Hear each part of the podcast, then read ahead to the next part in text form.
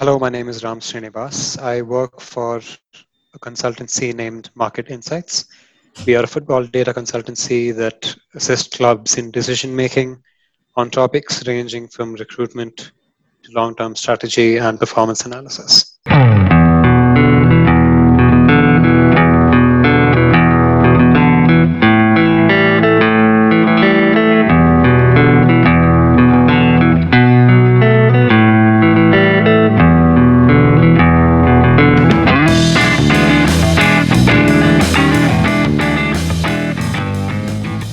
Firstly, give us a brief overview on how data is influencing football.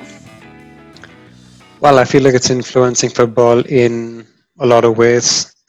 We all know about the really popular examples of Liverpool and on a more probably relatable scale, there's Brentford.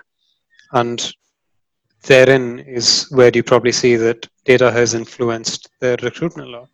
So recruitment is one aspect where data can help a football club to identify players that are in undervalued markets or even at more prominent markets, but undervalued in terms of probably not getting enough playing time, but putting up very good numbers. Probably players who don't suit their current teams very well as stylistic fits.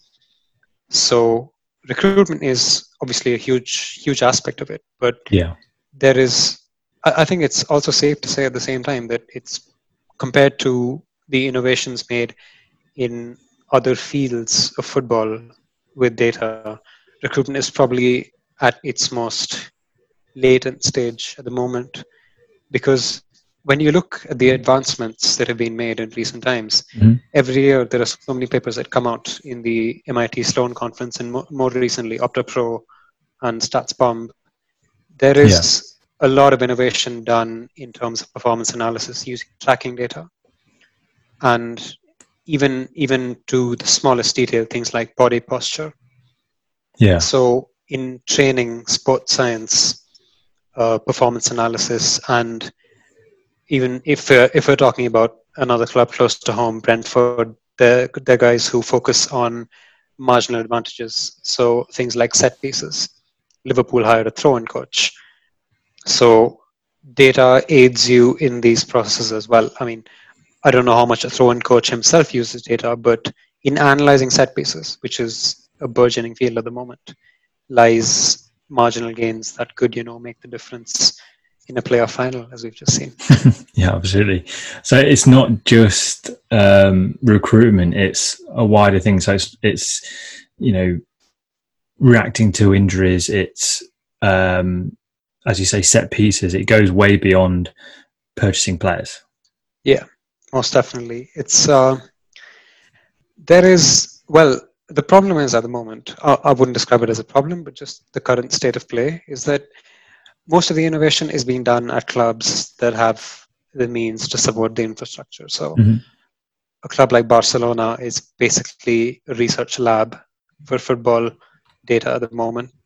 The best research papers usually come out of Barcelona and Ajax and Liverpool, places like that, that have very dedicated, very specialized um, teams to lead their research on data analytics.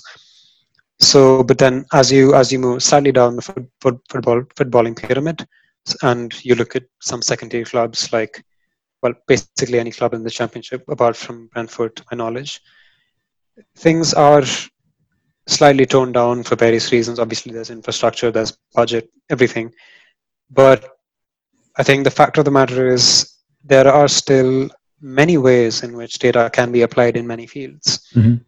even at a slightly smaller level than than the absolute elite in the top five leagues, and that's always going to give you a gain at the end of the day. So Yeah, yeah, yeah. there's, there's always uh, more advantage to using data than not. Yeah, absolutely. I mean, that was a question I was going to ask you later. Is that you know are are data analyst departments exclusively for wealthy clubs? I know we've seen it um, in well Brentford, um, but can a team with a small operating budget, like say Wycombe Wanderers now in the Championship, utilize data um, in a, in a, in not in, not in the same way, but in a way that bigger uh, with bigger budget clubs do? Well, a club like Brentford has the means to invest heavily in data. hmm They also have financial resources that open them up to, if we're talking about recruitment, it opens them up to a larger catchment area of players. So they can technically go for a lot of players that Wycombe Wanderers can't. hmm But Wycombe Wanderers, to take an example, could still use data to a decent extent. Um, when you're talking about traditional methods of scouting, you're talking about people going to watch players in various levels of English football Yeah. or, or Scottish football, whatever is the most comfortable region of recruitment for Wycombe Wanderers. You're looking for players who ideally have experience in the EFL, apart from maybe the occasional loanee like Nnamdi Ofoborh, who came from Bournemouth. And uh, you're looking for players with robustness, so a lot of ability. So the point I'm trying to make is that Wycombe Wanderers as well will have a set of parameters that they will want to hmm recruit a player by.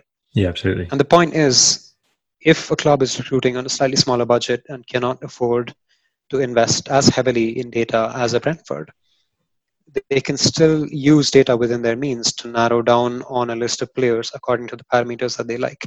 It just makes their processes a lot more efficient because if you're looking at a data set of players and you have done your analysis to a decent level, which is basically what uh, our consultancy helps clubs of any scale that is viable to do Mhm. is your process becomes a lot more efficient you go you go into the season if if where if for example we started working with Wycombe Wanderers at the end of this transfer window and they are looking towards January or maybe the next transfer window uh, I mean the next summer they're going to want to d- direct their scouting operations in the most efficient manner possible. So they would like to have the best possible shortlists in order to send their scouts to games, so on and so forth.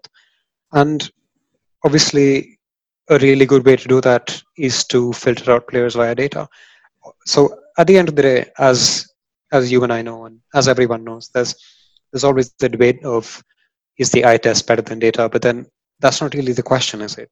It's how does the eye test work the best with data? What is the best synergy that can be created?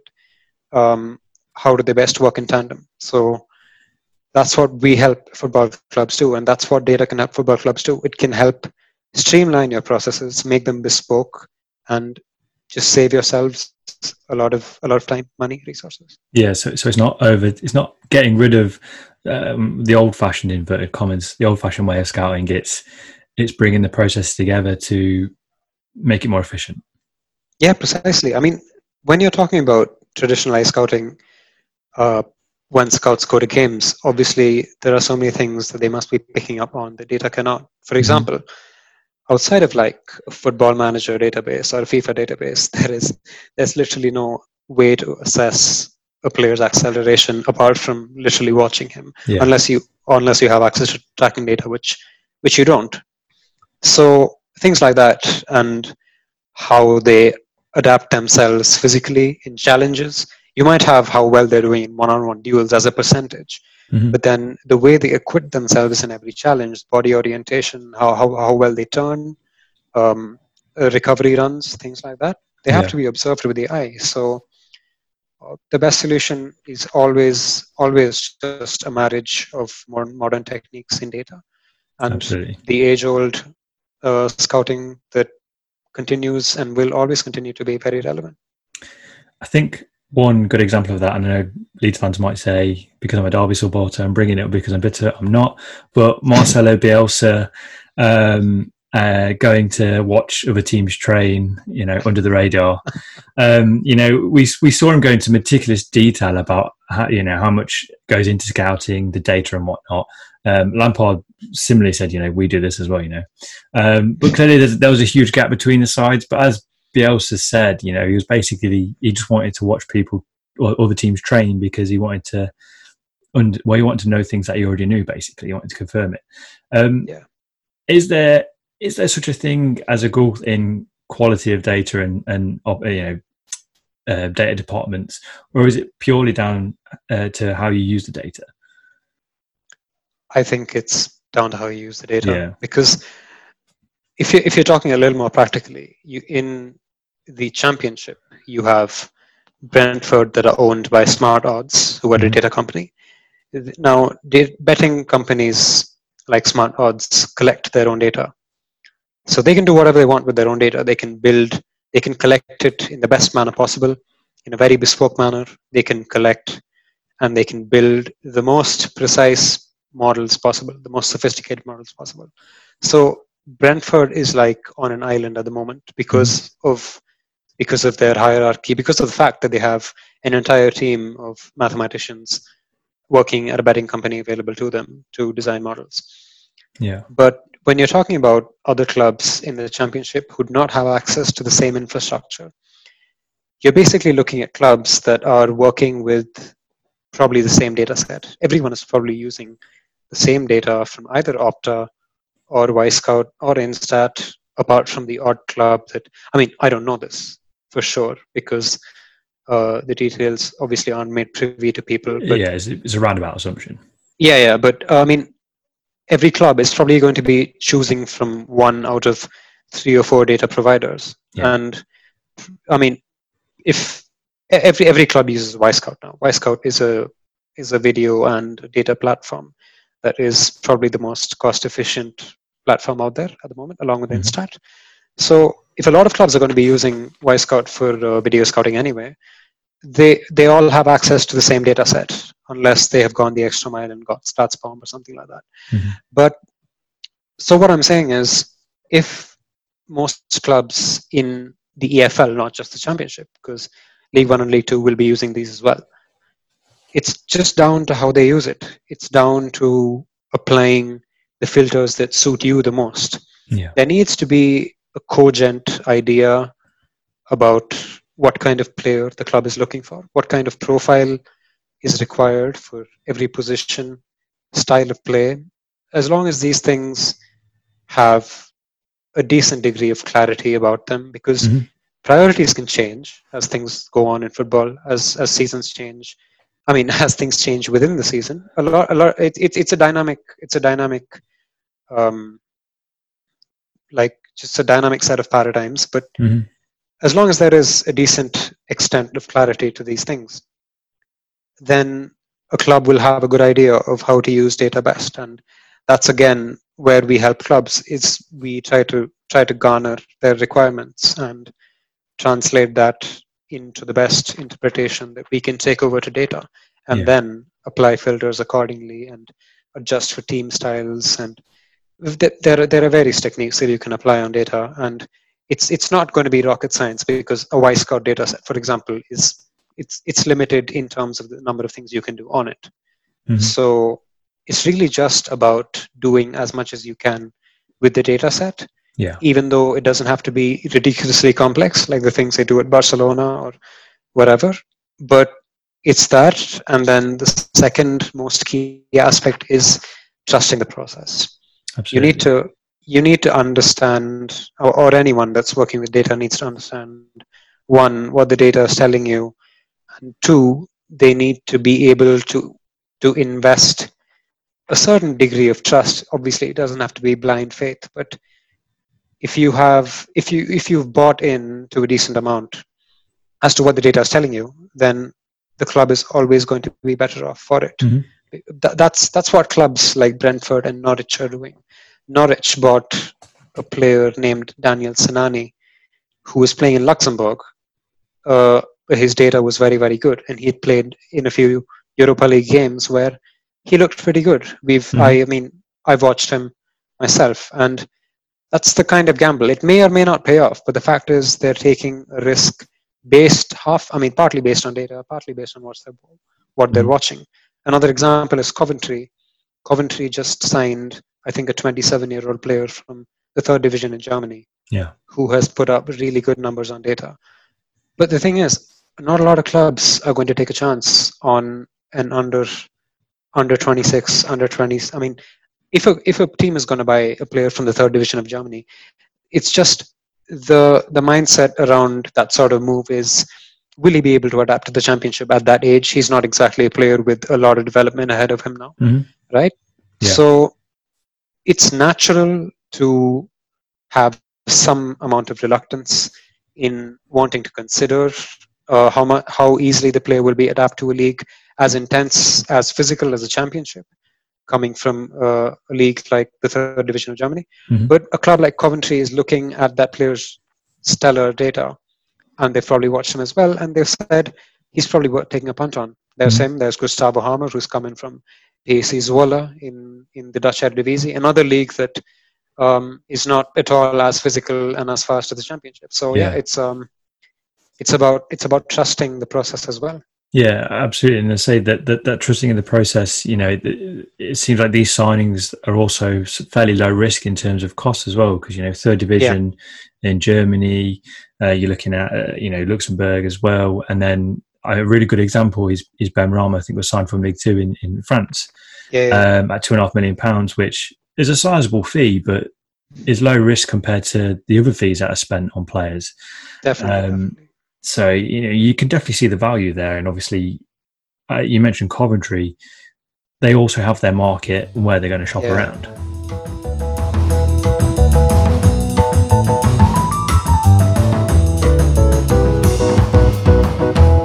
It's a little known fact that when Justin and I record these shows, nine times out of ten we're wearing a classic football shirt from years gone by.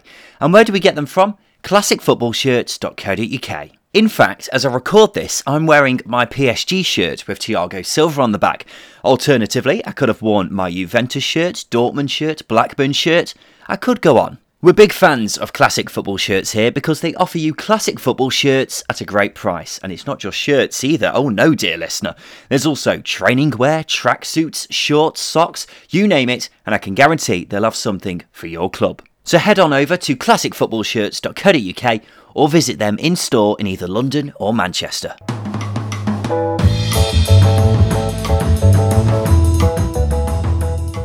But you know, going on to the next point, you know, I I look at Brentford, Barnsley, you know, Liverpool, are, as, as you mentioned earlier, earlier, are one of the, the, the main examples of you know clubs getting recruitment and philosophy right.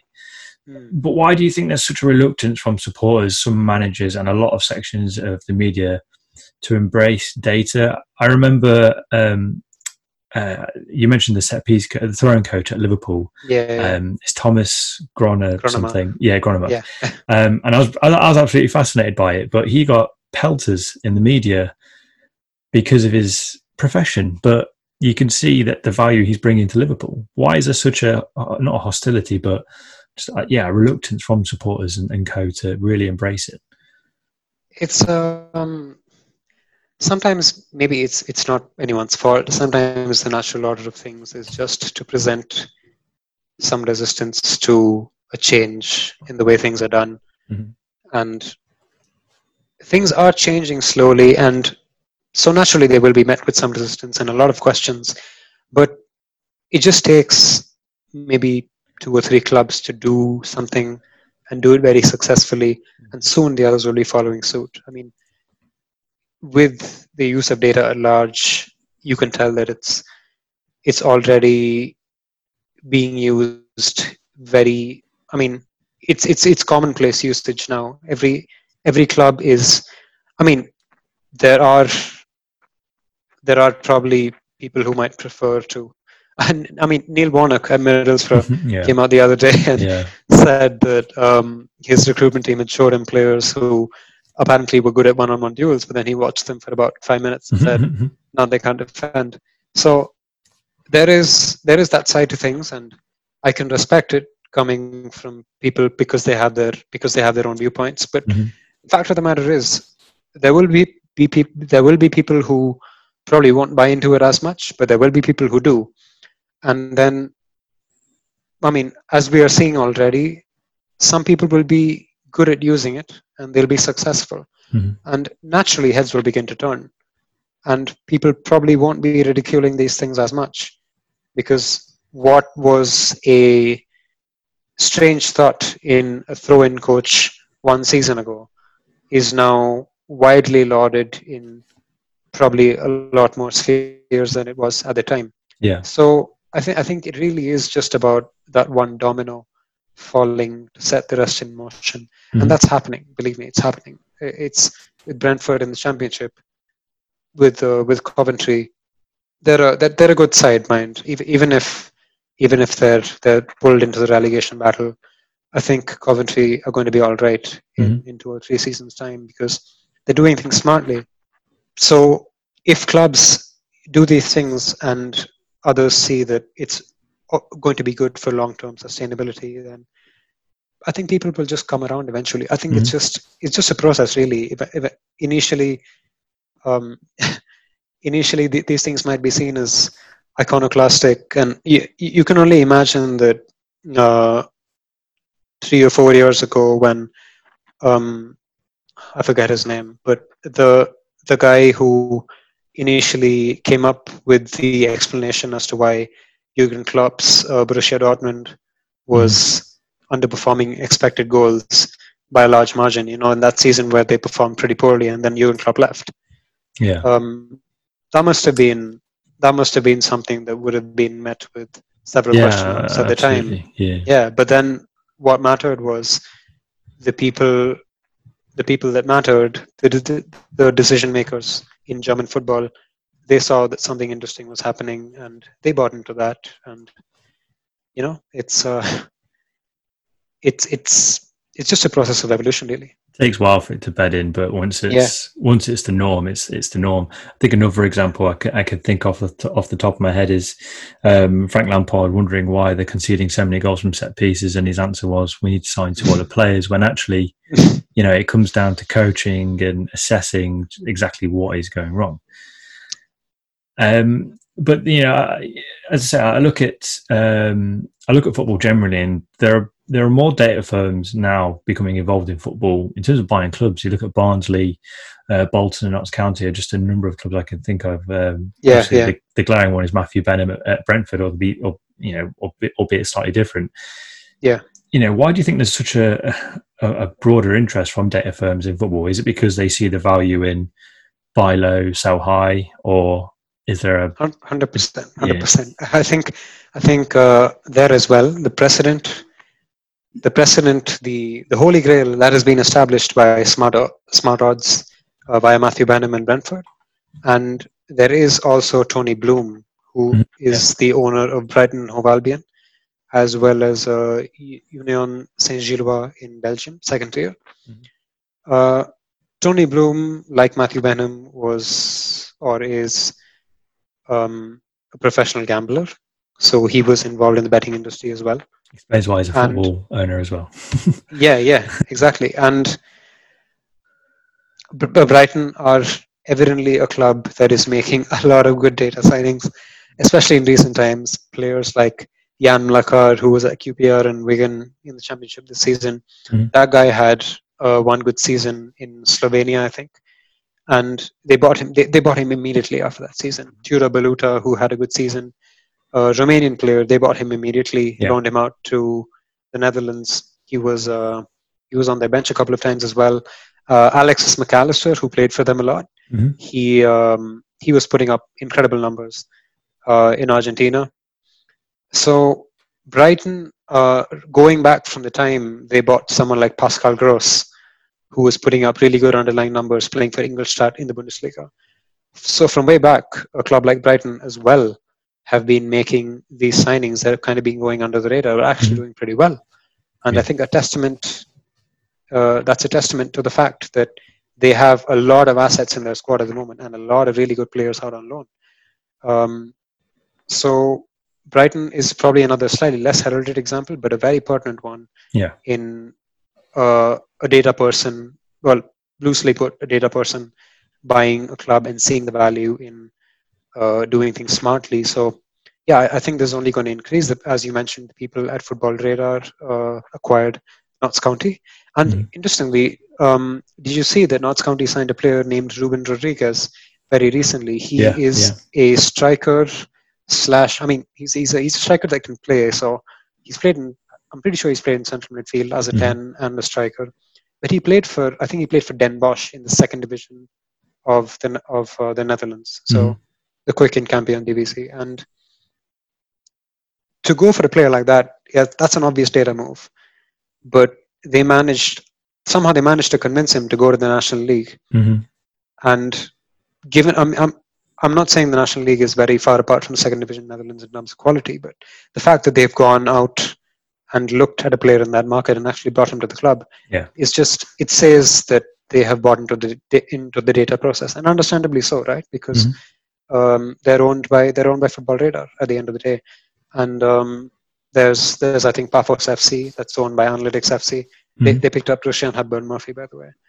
Um, Yeah. they're, they're they're they're making some smart data signings, and uh, Rochdale is probably one to keep an eye on because Okay. Dan Altman, the guy behind Smarter Scout that everyone is Mhm. using these days, including the Athletic.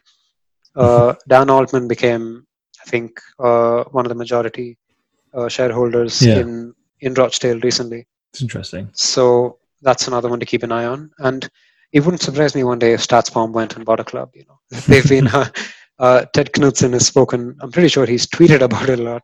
Yeah. Spoken about Yeah, it on I've their seen that podcast that, they they'd like to get buy a club someday, and I'm sure they will. And I'd really like to see how they run it at, at that Yeah. time. But yeah, th- th- these these guys will come in with a strategy and make it heavily data oriented, and and I'm sure they'll do well because Mhm. uh, yeah, these are smart, informed decisions.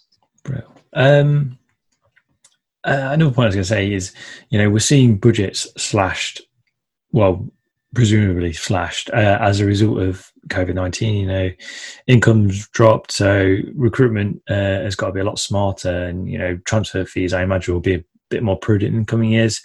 You know, so with that in mind, just how valuable is data becoming for football teams? I know we've probably covered it, but just in a nutshell, how valuable is it?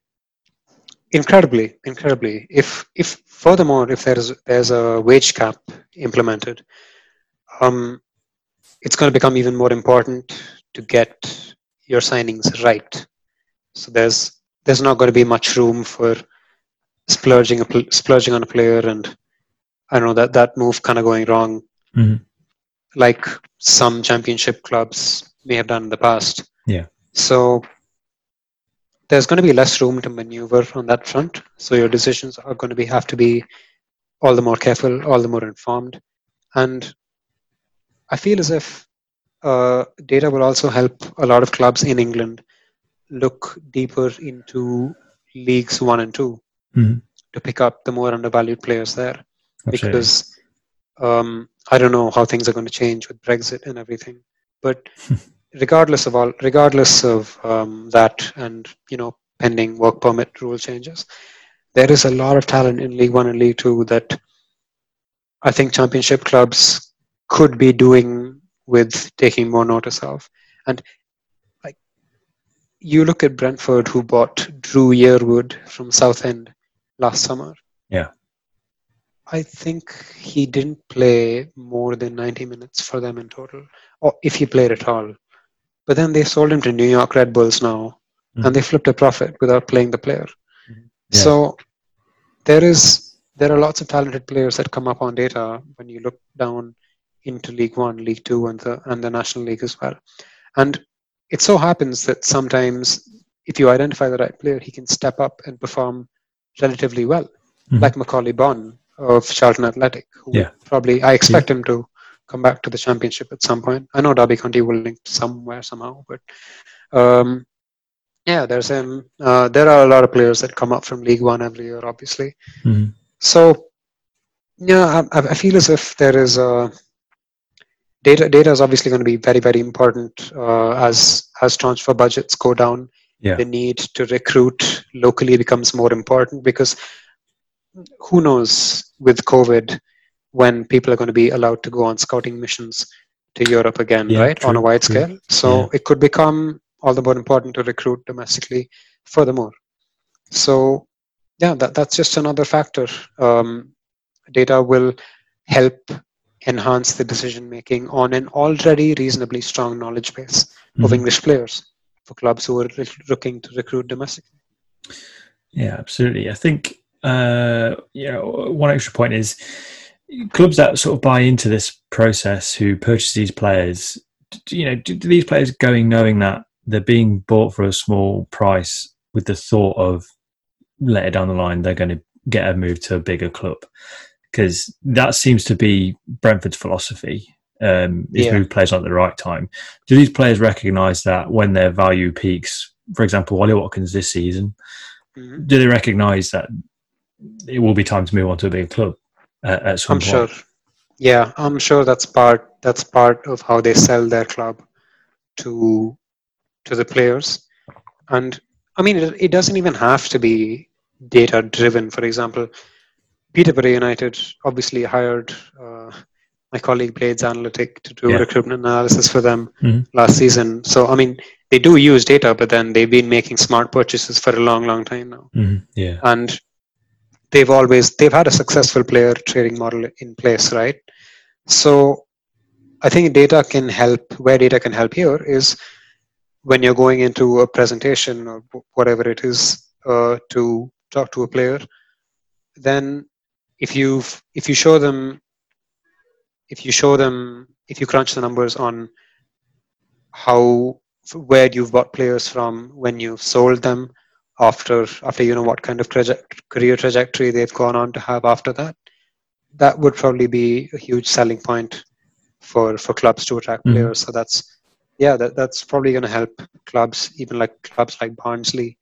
recruit players from um, europe people like uh, patrick schmidt or Mads, Mads uh, Juel Andersen, who might become better players in Mm. two or three seasons time and move to better clubs, whether it's back there in Europe or in England or whatever. Yeah. But the fact of the matter is, um, they can they can come come clean to these players and say that we have a we have a player trading model in place, and they can show them the data on that, and that will obviously go a large way in uh, convincing the player to sign for them. Brilliant. Just before we go, tell us a bit more about uh, MRKT Insights, what you do, and where we can find you.